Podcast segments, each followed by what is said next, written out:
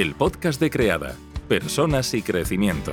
Tu espacio en el que Miguel Ángel y Rocío te acompañan a reinventarte personal, familiar y profesionalmente. Hablar de otro tema. Vamos a intentar hacerlo con amor, pero, pero no, fíjate, Mercedes, hoy vamos a hablar de separaciones, de divorcios, pero bueno, cómo hacerlo desde la conciencia, ¿no? Desde una mirada un poquito más saludable, más amorosa con uno mismo y con el otro, si, si se puede, si se deja, con, más comprensión y, menos dañina.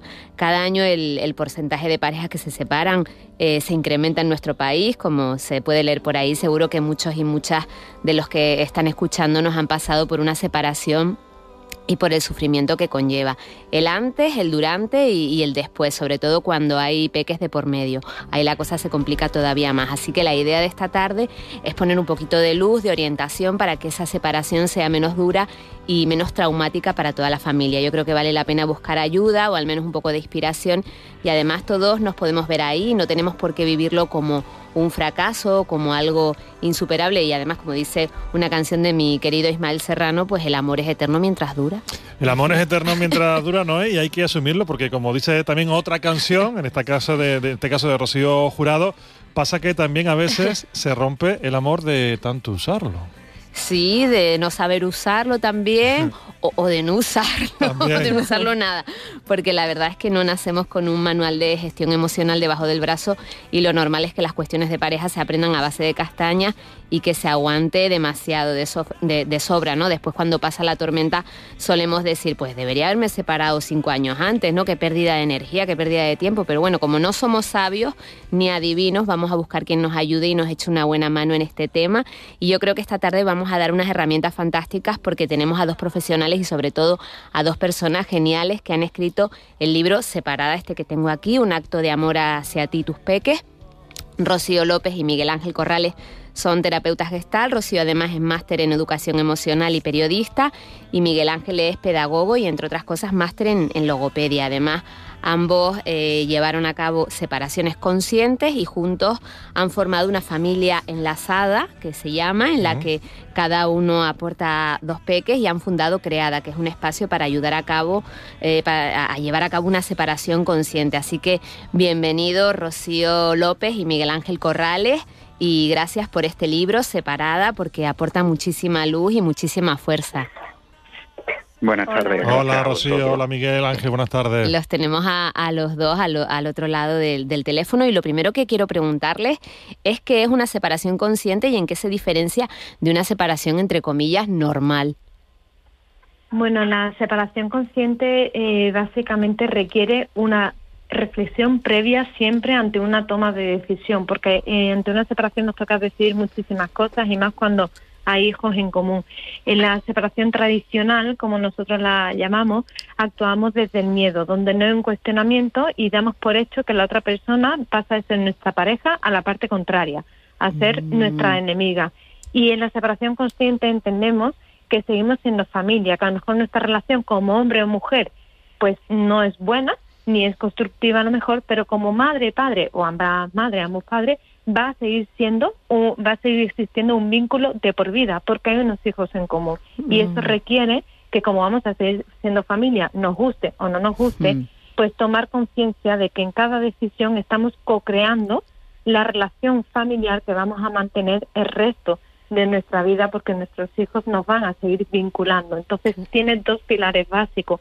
El primero es que todas las decisiones van a tener en el centro las necesidades de las criaturas. Por lo tanto, lo que va a primar ante cualquier decisión es las necesidades de esos peques atendiendo a la etapa, la madurez que tiene y sus necesidades. Y la otra parte fundamental hmm. es que se ejecute todo desde el centro de esa persona que elige estar mm. consciente en el proceso, y, no desde sugerida.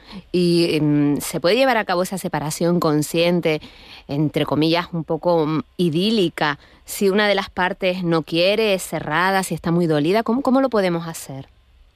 Bueno, me gusta que, uses además ese término de, idílica, porque este es uno de los términos que llevan muchas veces a, confusión. Cuando nosotros apostamos por una eh, separación consciente no significa que después vayamos a tener una espléndida relación ni que vayamos a ser amigos, sino simplemente que se haga pues desde ahí, desde el respeto y desde el amor a uno mismo y a todos los miembros de, de la familia. Y efectivamente, eh, una de las preguntas que más se repiten es si la otra persona no está dispuesta a poner de su parte, si se puede llevar a cabo esa separación consciente. Y nuestra respuesta es taxativamente que sí, que con, basta con que al menos uno de los dos tenga, por un lado, como ha dicho Rocío, ¿no? ese nivel de conciencia y por el otro que siga poniendo en el centro de todas las decisiones a, a los hijos. A partir de ahí, eh, con que uno solo de los progenitores, como ha dicho, ¿no? Padre, madre o dos padres o dos madres, eh, tenga ese, eh, esa sensibilidad y ese nivel de conciencia, ya está aportando mm. más del 50%, porque ya al menos puede ofrecer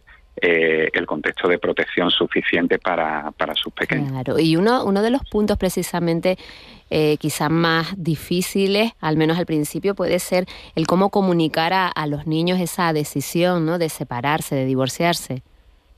Sí, es eh, el motivo de más consulta que nosotros recibimos porque da mucho miedo. Da miedo por dos cuestiones. La primera porque tiene que ver con la materialización, es el primer paso como más oficial que se va a hacer y que marca que ya no hay vuelta atrás.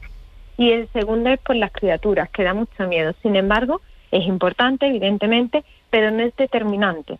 Lo que va a determinar eh, cómo vayan a adaptarse los peques al proceso de separación va a tener que ver con todo lo que se haga después.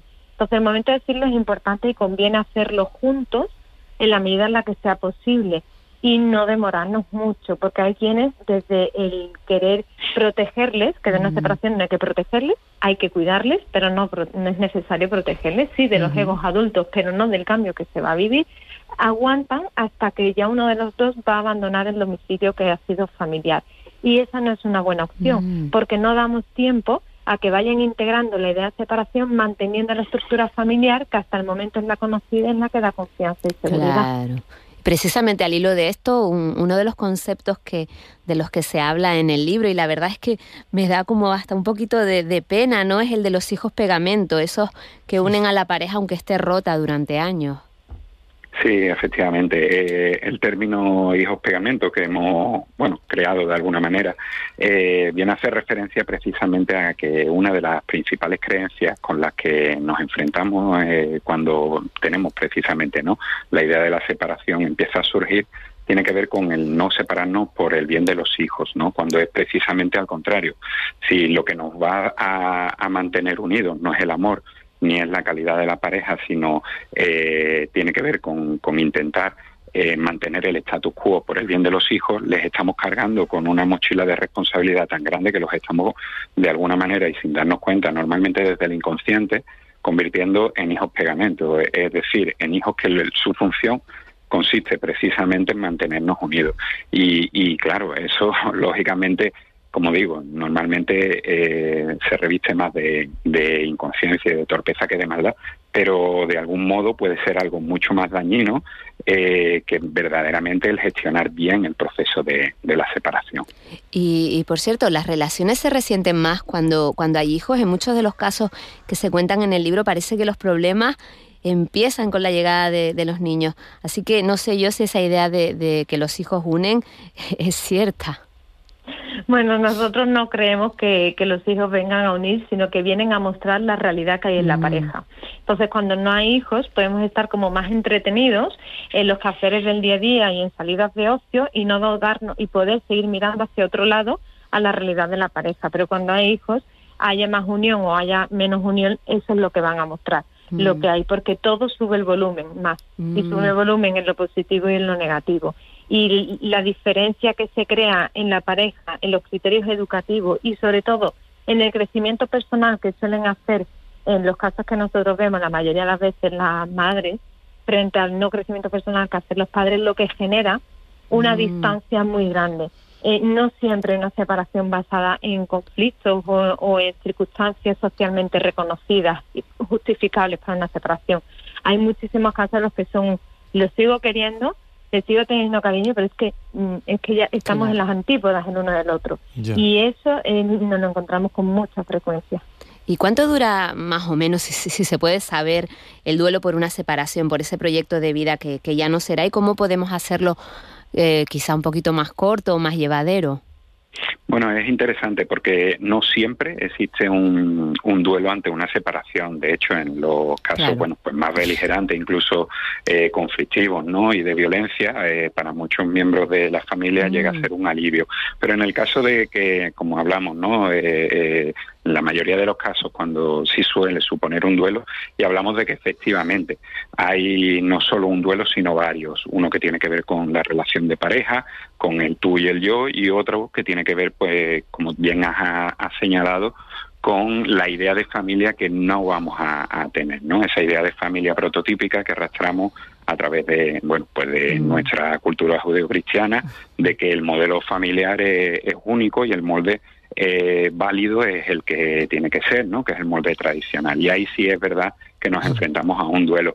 Pero no hay un tiempo que podamos ponerle, ojalá, ¿no? Eh, pero no, no eh, los casos son muy variopintos.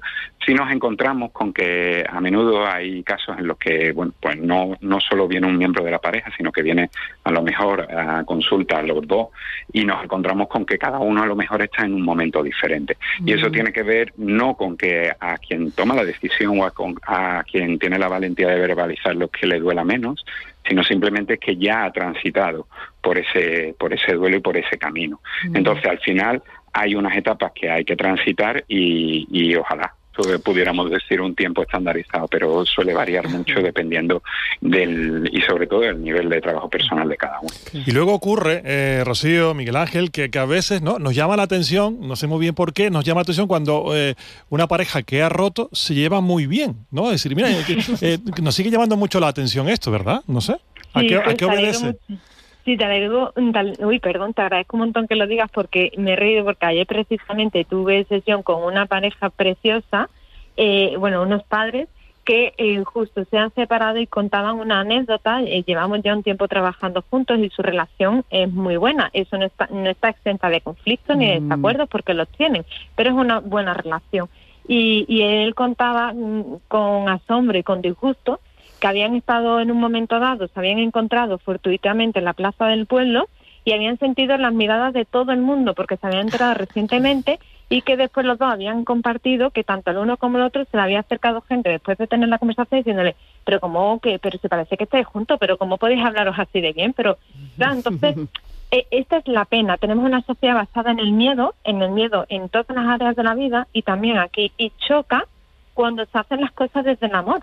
Y esas personas son capaces de reconocer que como hombre y mujer ya no se suman y por eso cesa la relación, pero son capaces de reconocer que como madre y padre pues siguen ocupando un rol importante en las vidas del otro. Y entonces lo gestionan desde un lugar de autorregulación. Y no les es fácil pero es posible y choca porque mm, no hay Karen, no hay referente y el divorcio es muy reciente en España todavía. ¿eh? Miguel Ángel, yo quería preguntarle porque nombraba eh, nombraba Noemí el tema de los hijos, ¿no? Eh, a la hora de la separación y qué ocurre cuando hay lo que se suele denominar como terceras personas, que no sé si ustedes están de acuerdo con ese término, pero se conoce comúnmente así. ¿Complica las cosas como, bueno, como estamos viendo, por ejemplo, en el caso de, Shakira y Piqué, que ha sido mundial el, la repercusión que ha tenido. El hecho de que aparezca otra persona en medio eh, complica o también se puede llegar a un ¿no? a una situación lo más llevadera posible. Bueno, hay hay una parte que no se ve y es que en, en, cierto sentido a veces es como que convierte la situación en más sencilla, porque es como que nos da una justificación para entender lo que está ocurriendo. En contraposición con el caso que antes comentaba Rocío, claro, si, no, si os seguís llevando bien, eh, no hay motivo socialmente aceptado para que verdaderamente estéis separados, ¿no? De alguna manera es como que que no hay un motivo. Sin embargo, si podemos achacarlo pues a cualquier otro tipo de cuestión, ¿no? Como violencia, como que no nos llevamos bien o como lo que se suele decir las terceras personas, es como que ya hay una justificación. Nosotros, eh, como bien has dicho, no, mm, no pensamos que existan verdaderamente terceras personas. De hecho, nos gusta denominarlas de otra manera, que es personas despertador. Desde el punto de vista de que eh, nadie puede venir desde fuera a romper una relación que de por sí no esté ya deteriorada en algún aspecto. Otra, otra cuestión puede ser que uno de los miembros de la pareja o ambos se encuentren de alguna manera llevados por los acontecimientos y en el fluir diario, ¿no? Y de alguna manera es como que no hay un nivel de conciencia de que las cosas estén o dejen de estar eh, lo suficientemente bien, por decirlo de alguna manera. Y esta persona en realidad lo único que viene es a, llamar la atención de que hay algo, hay fisuras y hay cuestiones que a lo mejor no están trabajadas. De hecho, tampoco es infrecuente el encontrar a personas que después de mantener una crisis o, algo así, la relación se fortalece. Entonces, si una persona eh, externa en la relación puede tener, digamos, la capacidad de, crear un cisma es porque evidentemente ya había fisuras. yo, yo quiero despedir la, la entrevista eh, en positivo, en un minuto, la, separación, eh, verla también como una oportunidad para crecer, para ser uno mismo o una misma y, hacerse fuerte, ¿verdad?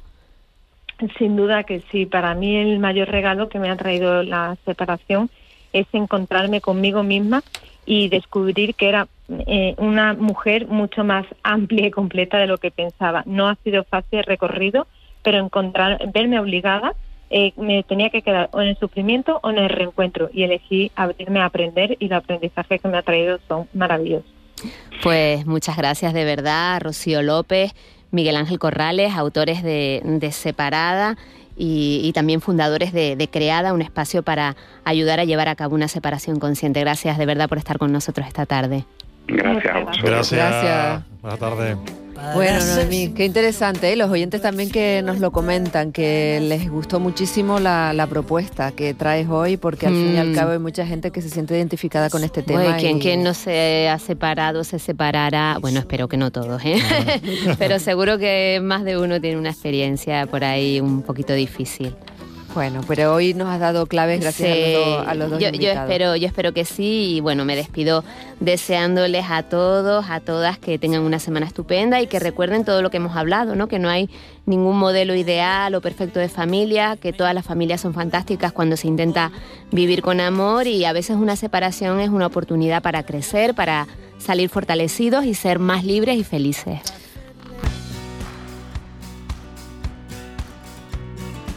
Y hasta aquí el episodio de hoy. Si te ha gustado puedes compartirlo para que pueda llegar a más personas.